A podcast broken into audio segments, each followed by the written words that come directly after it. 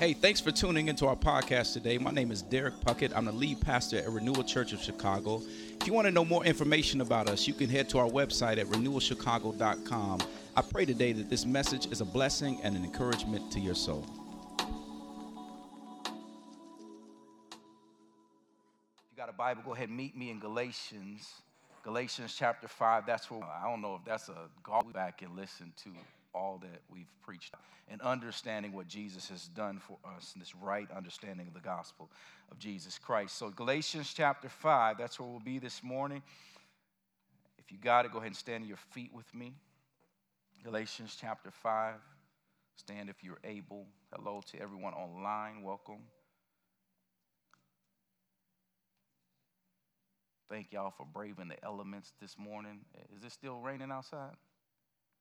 Oh, y'all ain't brave nothing in the 9 o'clock crowd. You know, I'm just playing. But I'm glad that y'all here. Galatians chapter 5. Got to mess with y'all because y'all kind of quiet this morning. Verses 1 through 15. Hear now the reading of God's word. For freedom Christ has set us free. Stand firm, therefore, and do not submit again to a yoke of slavery. Look, I, Paul, say to you, that if you accept circumcision, Christ will be of no advantage to you. I testify again to every man who accepts circumcision that he is obligated to keep the whole law. You are severed from Christ, you who would be justified by the law. You have fallen away from grace. For through the Spirit, by faith, we ourselves eagerly wait for the hope of righteousness. For in Christ Jesus, neither circumcision nor uncircumcision counts for anything, but only faith working through love. You were running well. Who hindered you from obeying the truth? This persuasion is not from him who calls us. A little leaven leavens the whole lump. I have confidence in the Lord that you will take no other view, and the one who is troubling you will bear the penalty, whoever he is. But if I, brothers, still preach circumcision, why am I still being persecuted? In that case, the offense of the cross has been removed. I wish those who unsettle you would emasculate themselves. Man, Paul. For you were called to freedom, brothers. Only do not use your freedom as an opportunity for the flesh, but through love, serve one another. For the whole law is fulfilled in one word. You shall love your neighbor as yourself. But if you bite and devour one another, watch out that you are not consumed by one another. Very word of God, amen. Today I want to preach on the topic, stay free. Stay free. We've been talking about freedom. We want to talk about staying free today. Before I go any further, let's pray. Father, thank you for your goodness. Thank you for your word. Thank you for who you are. Father, I do ask that you would stand in my body and that you think with my mind. The meditation of my heart and the words that come out of my mouth be acceptable to you, Lord Jesus. Hide me behind the cross so that you may be lifted up in this place. Decrease me, Lord Jesus, so that you may increase. We need a word from you. We love you, Lord. Have your way. And it's in the mighty name of Jesus that everyone said together, amen, amen. You can be seated.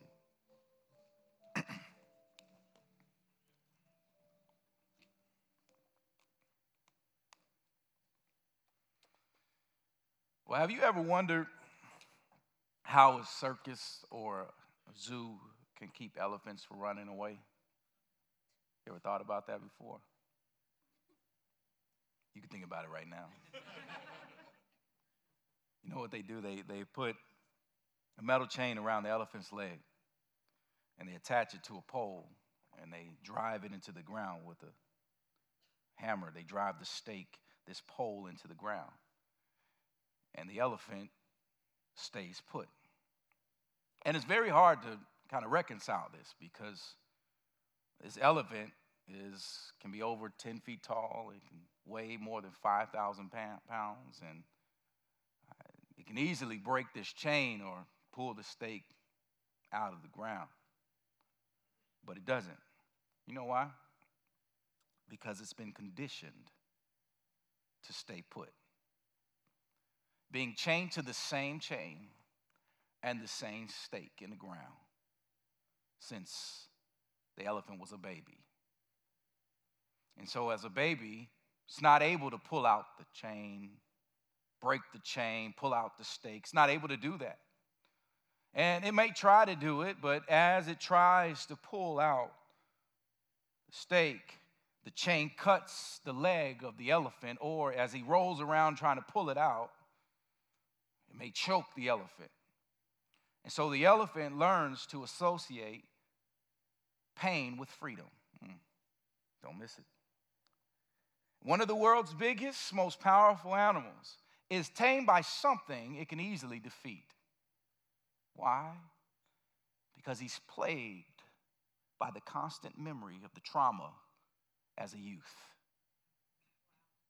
And it keeps him or her in place forever. Although it can be free, doesn't know how to be free. It's the same reason that an inmate, after being locked up in prison for so long, has no idea how to function in society now being freed. All right? The changes in society are far too often hard for them to adjust to without counseling or help along the way. And so often you will find the inmate will find themselves longing for their cell again. Or even worse, they do some incriminating act to find themselves locked up in prison again. They call it post-incarceration syndrome. Now, where am I going with all of this? Hear me.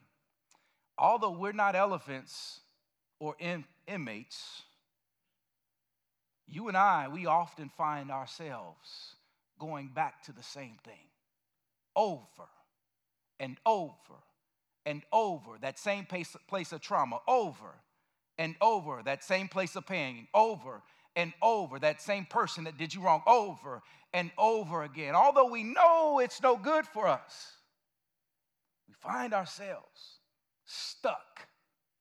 We find ourselves parenthetically chained to the same stake in the ground, or running back to that same prison cell.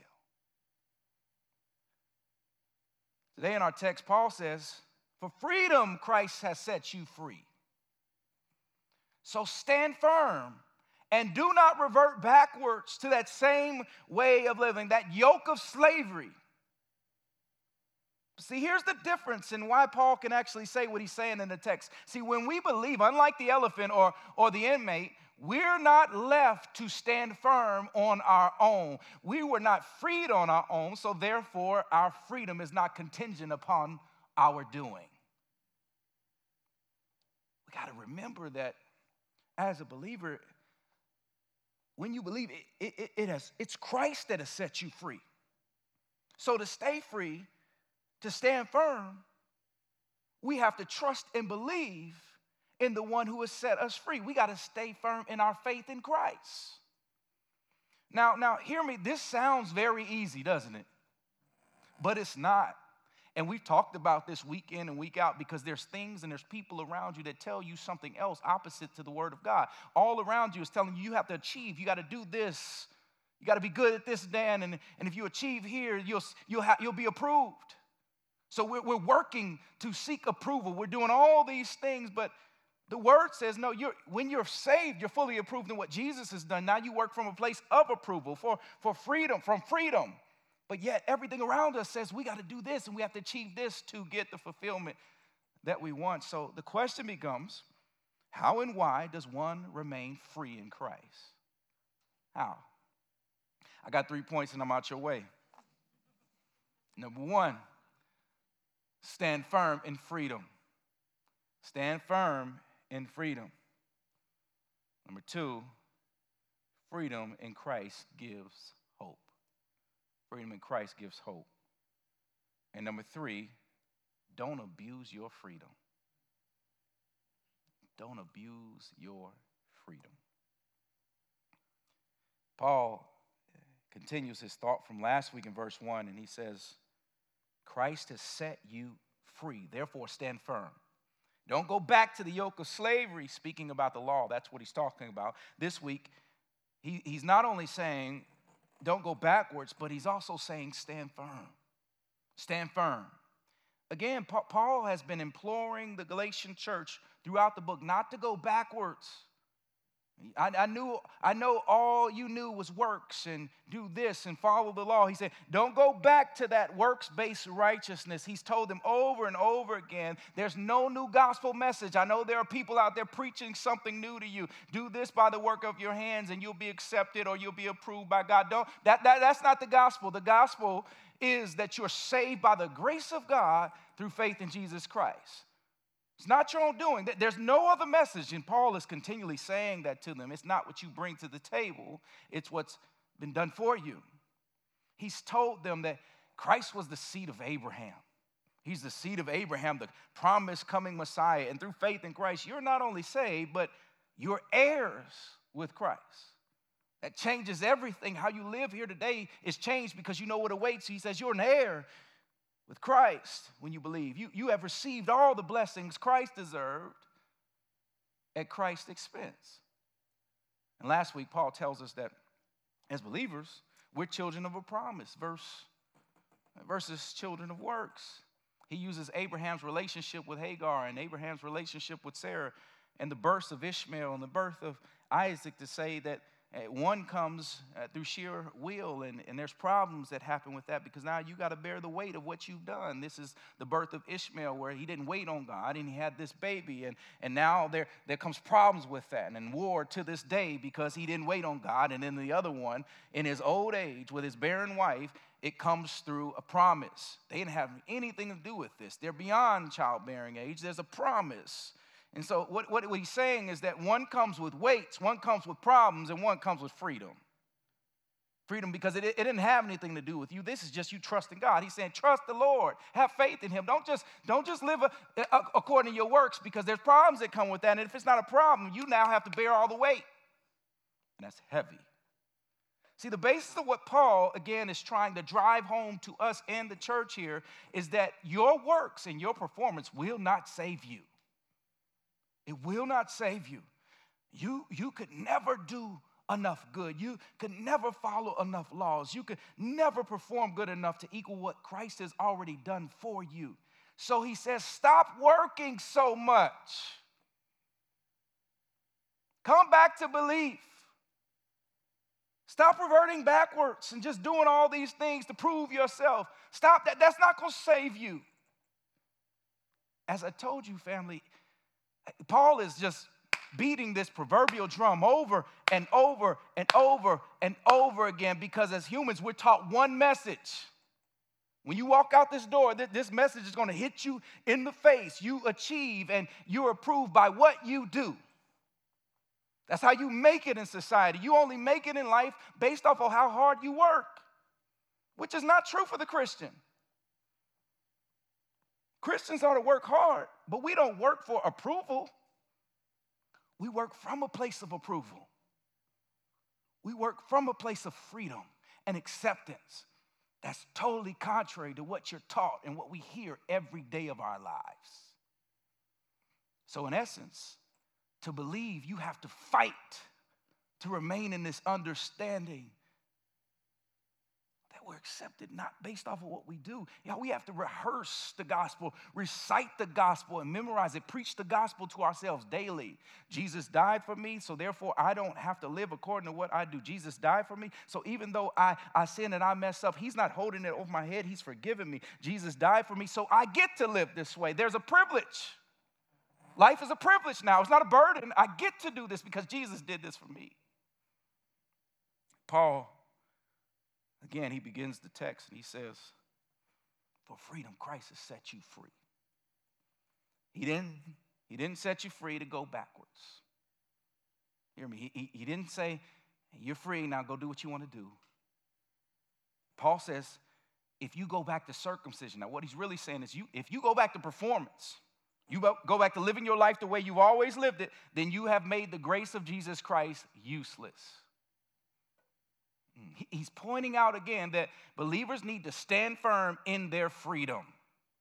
Now listen, because I don't want you to misinterpret what's happening here and what Paul's actually saying. He's not talking about salvation.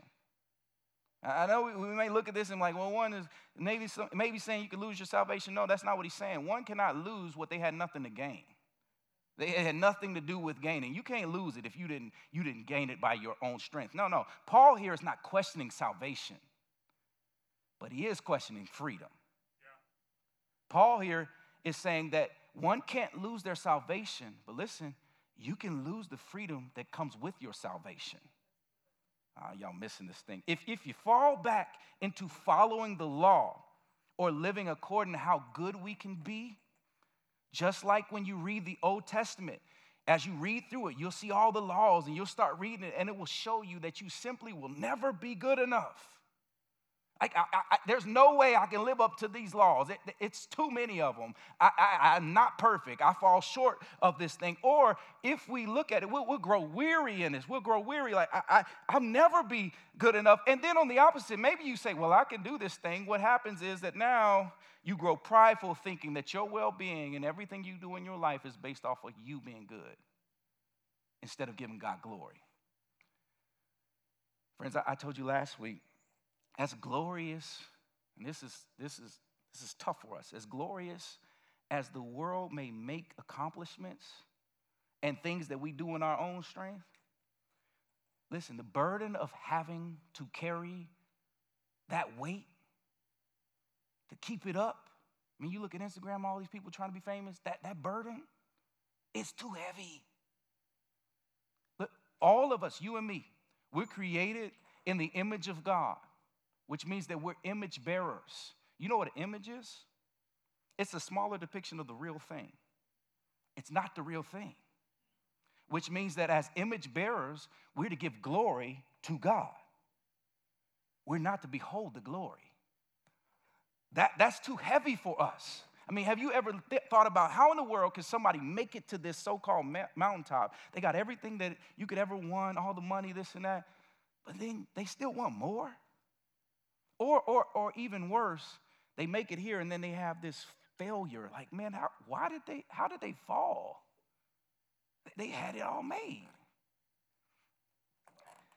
Tom Brady, some of y'all heard me talk about him before. Tom Brady, I think he's the GOAT, greatest of all time when it comes to quarterback. Dan already moved his head a little bit. Some of y'all may think that other dude, Peyton, what's his name? Choke artist, you know, the one that doesn't make it through the playoffs. That guy, Peyton Manning. Some people think he's the greatest, but I think Tom Brady is the greatest quarterback of all time. Not man, quarterback. You got to qualify that, but he at one time in his career, he was interviewed and they asked him, they say, he's now won 3 Super Bowls, he's signed a $60 million contract, he's married to a supermodel, everything that anybody could ever dream about, and it's like, he's got it all. I asked him, what's next? He said, man, you got it all. He's like, yeah, but I just feel like there's still more. Is it any wonder that Tom Brady, years later, kept playing football well into his 40s until he lost his family, wife, made more money than you could ever dream of? And y'all, if I see another Instagram post about this dude coming back, I'm going to go crazy. I mean, sit your old self down. But see, what we find here is that when it comes to success and glory, we don't know what to do with it. It's like a drug. Once you get a little hit of it, you just keep going back over and over and over and again because it never satisfies you. You don't know what to do with it. Paul says, look, that's not freedom. You're working, you're continually trying to get more and more. He says, no, that's not freedom. Stay free in Jesus. But then on the other side, there's some of us in here that are searching for that glory. You want that type of lifestyle, and you haven't gained it yet, and because of that, you feel like a failure. You feel like you haven't made it in life. You haven't got to where you're supposed to be, or you never measured up. Listen to me. There's no freedom in that either. That's one extreme from the other. Point being here is that our works and our self-righteousness, as Paul says, are yokes of slavery that choke us to death. You know what a yoke is? A yoke is what they would put around a pair of oxen. They would put it around their neck, and as they plowed the field together. Now, if one oxen was stronger than the other ox, because they're yoked together, he could choke out the other ox or kill it. So that'd be equally weight. What he's saying, he said that this works base, this performance of yours, it's a yoke that's literally choking you to death.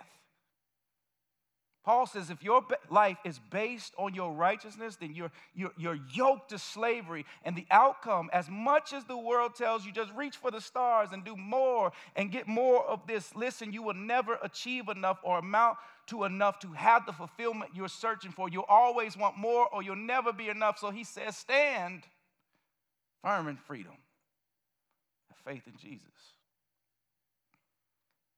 Takes it a step further in verse 4. He says, if you continue to fall away from the gift of grace back to yourself, then you may need to question if you were with Jesus in the first place. Yeah. This is like the friend that tells you, I got your back. I'm with you always. But then that same friend keeps stabbing you in the back. Over and over again. After a while, you're like, oh, were you really my friend? It's like the spouse that keeps cheating on you over and over again. I love you, but yet you keep cheating on me. Did you really love me? Or for you to have kids, it's like your child that keeps lying to your little sinful self. They keep lying over and over again. You're like, man, do you actually respect me as your dad, as your mom? See, again, Paul here is not saying that someone has lost their salvation. That's not what he's talking about. But instead, he's saying, did you really even believe in the first place? Because sometimes, y'all, I'm going to step on somebody's toes here, step into your neighborhood. Sometimes we make accepting Christ all about trying to get my life right. Man, I got to get my life together. I've been out here. I've been wilding out in these streets. If you know what wilding out means, that means you've been going crazy, doing whatever you want. You've been doing whatever you want out in the street. I've been doing this, so I got to get back in church, and I got to be around friends. I got to be around the community because I need that. I got to do this. I got to do that. Now, hear me. The sentiment is right. But if your motive is purely about what you have to do and not what Christ has already done for you, then listen, you already messed up and started wrong to begin with. Again, believers are saved by grace, not works. One is not saved based off of what they do, and you don't keep your salvation based off your works. It was grace that has saved you. It's grace that will keep you. Think of it this way. My kids are my kids. Some of you don't know this. Some of you do. I always say it. I got 5 kids, and I love them. They're my kids. They're my kids. They're my kids. Meaning they didn't create themselves. They didn't step into this world by themselves. It happened because of Kaylee and I coming together, and then out of Kaylee's womb, our kids come into the world. Now listen, they're our kids, which means they can accomplish all they want. They could even mess up and do all the bad they want. But the relationship of them being my kids, because they didn't create it, will never change. They will always be my kids. They had nothing to do with this. That relationship is inseparable. Follow me with this. So it is with salvation. Jesus died. We didn't die, although we deserved it. He went to a grave. We didn't go to the grave, although we deserved that grave. He got up from that same grave, and I've never seen anybody else do that in human history. Have I ever seen it? I've never seen it before my eyes. He said, if you believe in me by faith, not only will I save you from that grave and save you from eternal damnation and save you from your sin, but through my doing, you will experience an inheritance in heaven, one that I only deserve, but you get through my doing. Y'all, listen, we didn't do anything to achieve eternity, and we can do nothing to lose our salvation. But if we don't keep our eye on Jesus,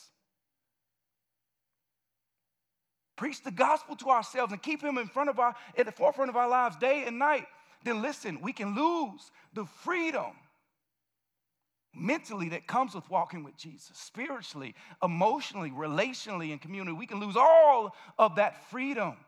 That's not salvation. It's just what you get from walking with Jesus. I got one amen because some of y'all missing this. Y'all, some of you all, you're not going to admit it, but you're still thinking, Pastor, I hear you, but I think I bring a little bit to the table. I'm all right. I'm good. I'm a good person. Why is Jesus' work so important? Listen to me. Jesus' work is so important because it gives the Christian hope. It gives the Christian hope. Paul says, verse 5, for through the Spirit by faith we believers wait for the hope of righteousness. Everybody say hope. We wait for the hope of righteousness. Listen. No other religion or non-believer has hope like this. Most people have no idea where they'll be in 1,000,000 years, but the believer does. The certainty of our future is the fruit of the gospel. The Christian certainty of their future makes the world bearable. But not only that, this certainty allows us also to love others immeasurably. Why? Because we know where we're going. And we want others, our friends, our family, people that we meet to experience that same place, that same joy, that same fulfillment that we have in Jesus, so we share willingly. Tim Keller, pastor, just recently passed away. He said, speaking of this, he said it this way. Look at it with me. He says, since our faith in Christ gives us certain hope, he's talking about believers, which overflows as love for others. If we find our love running dry or cold, the root of our lack of love is that we're not, by faith, looking at our hope. If we find ourselves unloving, the solution is not to seek to love better or more. It is to look at Christ, who gives us an unlosable, unshakable acceptance from the Father. And as we dwell on our hope, we will find our hearts melted by his love and overwhelming with his love for others. Family, listen. It is the hope believers have in Christ that keeps them going. It's not your strength. It's not what you bring to the table. But it's Jesus.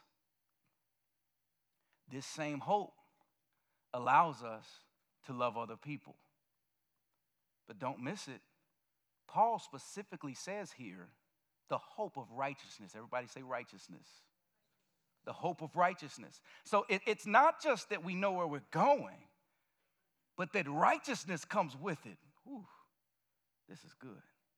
Because what he's saying is that not only did Christ die for your sins, but at the final judgment where all of us got to stand before God face to face, when you stand before him as a believer, you will still be counted as righteous based off of nothing that you've done.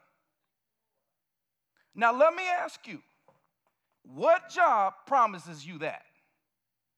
I done seen a lot of job descriptions. I've never seen one that says, I promise as you work hard here, you will experience eternal righteousness. You will experience all the goodness of heaven. I've never seen it, y'all. What job promises you that? What amount of work promises you that? What other religion promises you that? I'll wait. There is nothing in this world that promises you a righteous standing once you die before God apart from faith in Jesus. You know what that gives the believer? Number one, it gives them two things, hope. And number two, freedom from my works-based righteousness. Because my standing, my righteousness is based solely on what Christ has done for me on the cross. My righteous standing is based off of what he's done, not what I've done, which gives me freedom and gives me hope. Y'all missing it. So Paul keeps moving, and he keeps railing against this works-based righteousness. Verse 6, and he makes a bold statement talking about circumcision. And he says that whether you're circumcised or not, It does not matter. It doesn't count for anything. Now listen to me. We just read past this really quickly, but if you were here and you're hearing this or you're reading it at the time, you would have had to pause, take a step back. Somebody would be like, oh, what's about to happen here? Paul just set off a bomb. Circumcision doesn't count for anything. You have to understand that there's Jews here in the midst of who he's writing to, and they're preaching this other gospel to these Gentiles, and so all they've known throughout their whole life is circumcision. Paul said, that don't count for nothing. Whether you're circumcised or not circumcised, it doesn't count for anything. This would have been so off-putting. Yeah, what you lived for, that doesn't mean nothing. That's like people growing up here in the 90s, seeing Michael Jordan win 6 championships, be the greatest of all time, and now people come in and like, in Chicago, and be like, man, LeBron and Kobe, they the GOATs, greatest of all time. Some of y'all laughed, and some of y'all ain't saying nothing because it just made you mad. That's what it would have been like.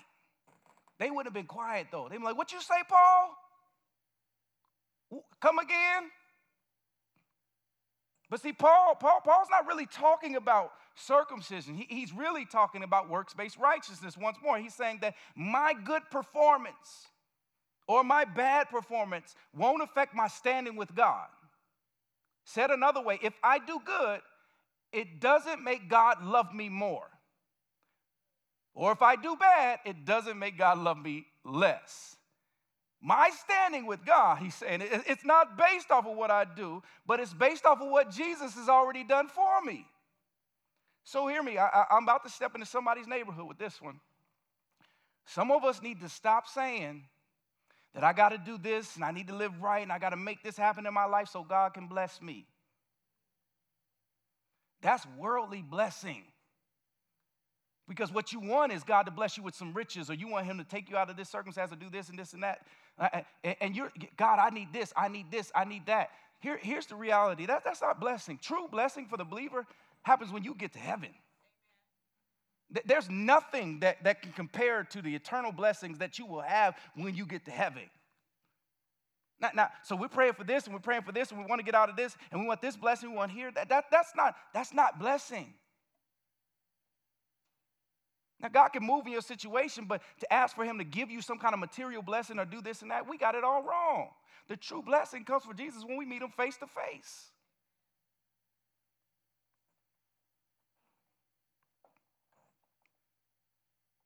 Paul says,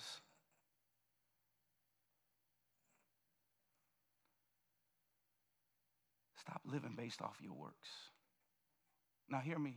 When I talk about blessing, I'm not saying that there's no consequences for your actions, this and that, and that you can't get blessed here and this and that. That there is a here and now effect, that God can do things in your life. He'll do things now. But what I'm really getting at is that you're doing, your real blessing, it doesn't come from your doing, what you do. In other words, your eternal standing and status is not affected by what you do. Jesus already handled that on the cross. You don't make yourself right. It's God's love for you through Jesus' sacrifice that makes us right. The only thing that we possess that adds to this or attributes to this is our faith in the perfect work of Jesus. My faith in the perfect work of Jesus is what makes me right. Paul here again, he's opening chapter 5, and he's saying the same thing. He's beating that drum. Church, stop trusting your works to save you. They don't save you. They don't give you freedom. They don't give you the hope you're looking for. Faith in Jesus is where all you need and want is found. Paul loves the church so much, and so do I. That's why I'm so passionate about this. That's why Paul keeps saying this through the first 5 chapters, saying the same thing over and over again. Stop reverting backwards. It's his love for the church. So much so that he says, wait, who hindered you from obeying? You started off doing really well. You were running hard for Jesus. He says that in the passage. But someone came along and has duped you. He says, whoever is preaching this false gospel or opposite of what I'm preaching, they're not of Jesus, and let them emasculate themselves. And I'm like, "What you say, Paul?" I had to stop. Emasculate themselves. What? Wait a second. Now, when you read this, Paul is not trying to seek revenge out of anger and upset at them. He's really, again, saying this out of love and concern for the church. He's concerned with what they're believing right now. I love what theologian John Stott says about this verse. He says, "I venture to say that if we were as concerned for God's church and God's word as Paul was, we too would wish that false teachers might cease from the land." Paul was adamantly against righteousness being based off of works and anybody else that taught it. And quite honestly, as believers, we should be too. So with all of that said, I got to ask you all the same question I did last week. Because before we get upset with the false teachers and others that are teaching this thing, or even other people that we know are living according to their works, listen, we gotta let go of some control in our lives too. You ask yourself, what is it in your life right now that you are holding on to that is not yours? You need to give this to the Lord. Maybe there's a battle or trial that you've been holding on, you've been trying to work through. You need to hand over to the Lord. What area do you need to trust God in? It could be some struggle, some sin, or depression, anxiety. What is it that you need to say, "Lord, here, this is yours. I can't fix it myself"? Maybe you're the other person that has been working hard. You've done all these things. You've got this achievement, and you've made it up the ladder in your corporate job, and you're doing well here, but yet you feel more miserable and sad and tired than ever before. And yet you're at this place, "Well, I'm tired of this. I'm done." And you need to hand over the will of your life. "Lord, here is the will of my life. I'm tired of doing this on my own. I need you to make me the man or the woman that you want me to be. I'm tired." See, some of you are like, people look at me and they look like, it looks like I'm doing well. I'm dressed nice and I'm doing well and everybody, I got money, but yet I'm dying on the inside.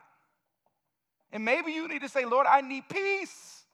I need to know what it looks like to be freely your child, where I trust in you for everything. I'm done." See, Paul is continually beating this drum, and you hear me passionately saying the same thing over and over again, because here it's love for the church. He's saying, stay free from the false teaching of you got to do everything by the work of your hands, and you make it happen in your life. That's weighty. There's no freedom in that. And even if you make it, you still want more. You don't achieve your righteousness, your fulfillment, or your peace through what you do. Paul says, stay free. Keep your mind on Jesus. Stay free. As he gets to verse 13, and around third and head home, Paul, he starts switching gears a little bit here. And Paul, he transitions from stay free, don't lose your gospel freedom. Verse 13 to 15, he says, don't abuse it either. We've preached a lot on, and Paul has written a lot on, don't revert backwards. Don't step backwards. Don't go back to performance and works-based righteousness. But Paul says on the other side, we also can't take advantage of God's grace. Don't abuse the freedom that you have. We got to watch out for our permissiveness. We must not be permissive where we abuse our freedom and take advantage of the grace of God. It's quiet in here because this one's tough. Verse 13, freedom, he says, does not allow you to sin now. It doesn't allow you to go back to doing wrong. Don't go back. Don't go from law-abiding citizens to grace-saved sinners. One extreme to the other. We didn't save ourselves, and we're saved by a holy God without fault. So what sense does it make to now serve Christ and walk in sin and wrongdoing? Now, I know I'm stepping on some toes with this one because here, this is real, and some of us need a checkup. We need to check our hearts right now. We say we believe in Jesus, but yet we're engaged in things and doing things with people that we know as believers we should not be doing.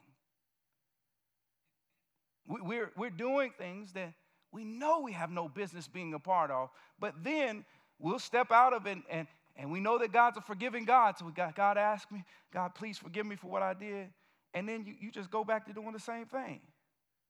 Drank too much tonight, I'm going to go drink more tomorrow. God, forgive me, drink more. Slept with this person, oh, forgive me, sleep with another person. Chasing after money, God forgive me, chase after money more. Taking advantage of the grace of God. Paul says, now that you understand grace, beware of taking advantage of it. And the sad thing about this, listen, is that we as believers, we don't know how to manage that tension. We either swing the pendulum way too far to the left or way too far to the right. We're super legalistic, can't do this, got to do this, or we're permissive. You do whatever you want, God loves you. And the truth is that we've done this since the beginning of the church. For instance, this isn't just today. You take sexual matters, and we live in an over-sexualized society, and we're like, oh, man, it's crazier than it's ever been today. Well, I don't think that's true. You look at the Bible, why do you think Paul had to write about how to have sex in the right relationship or what marital relationships really look like in 1 Corinthians 7 and all throughout, or even Romans 1? Why do you think in the first chapter of Romans 1, he lists off all of these wrong relations, men with men and women and all these things, and he's talking about this being sinful? Why do you think Paul has to do all of these things? Because people were out here doing whatever they wanted to do with whoever they wanted to, jumping in and out of marriage and sex over here and this and that. So he has to write about this. We were given permission to things that were never permissible. And listen, maybe you're like, well, that's just sex. No, it's not. You look at all of Paul's letter. We could have picked a lot of different topics. In all of his writing, almost all of the 13 letters are all about instruction. And he's correcting the church on how they need to live. Why? Because folks were given permission to all sorts of things that were never permissible. Now hear me, don't get Paul wrong. He's not saying that you got to go back to living according to the law. He's not being legalistic, but what he's doing is he's trying to toe the line, so to say, and give a correct understanding of what it means to live in grace.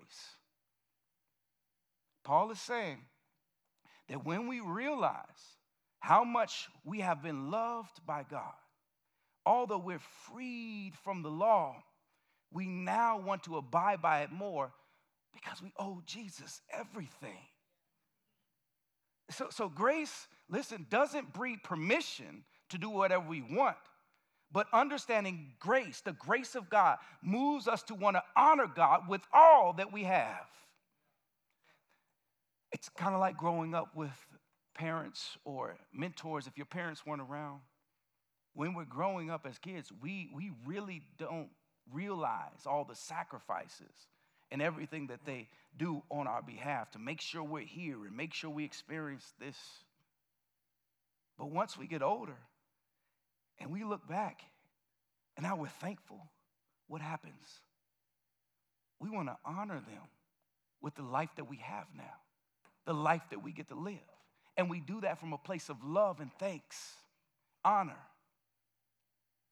So Paul's saying, the gospel, salvation by grace through faith, moves us to want to be like Christ.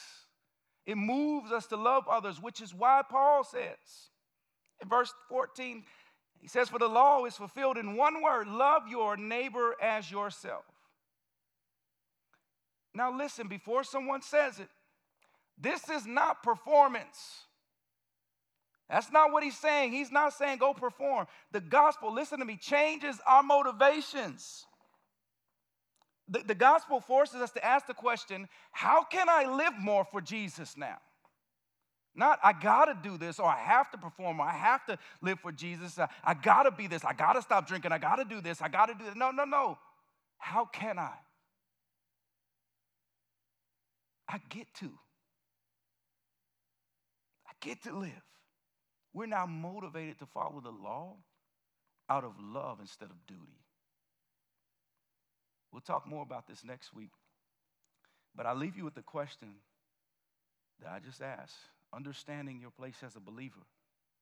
I'm saved by grace, not to go back to my works or what I do.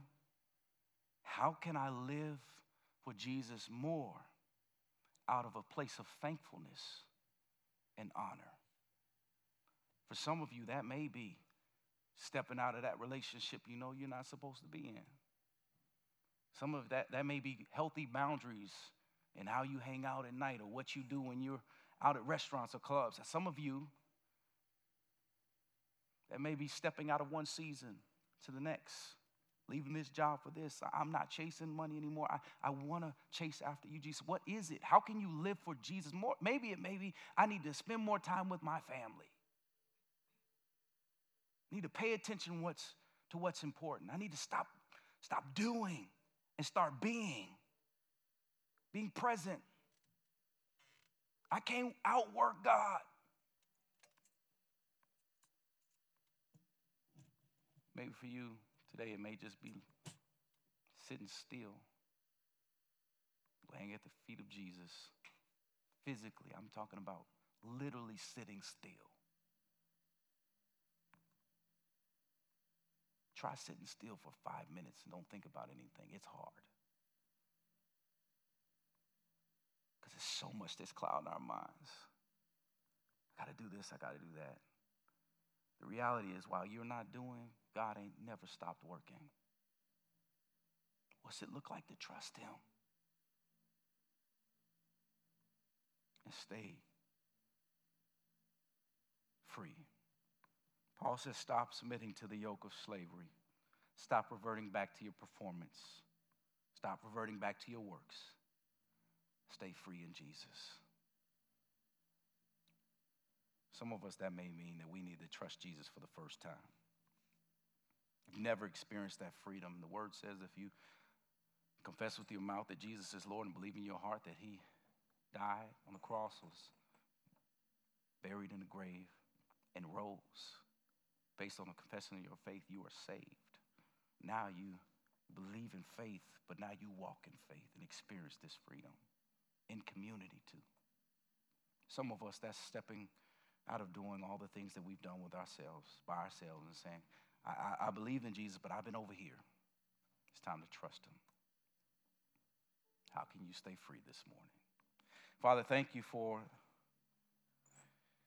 your goodness. Thank you for this word. Thank you for your grace that continues to keep us, that covers us.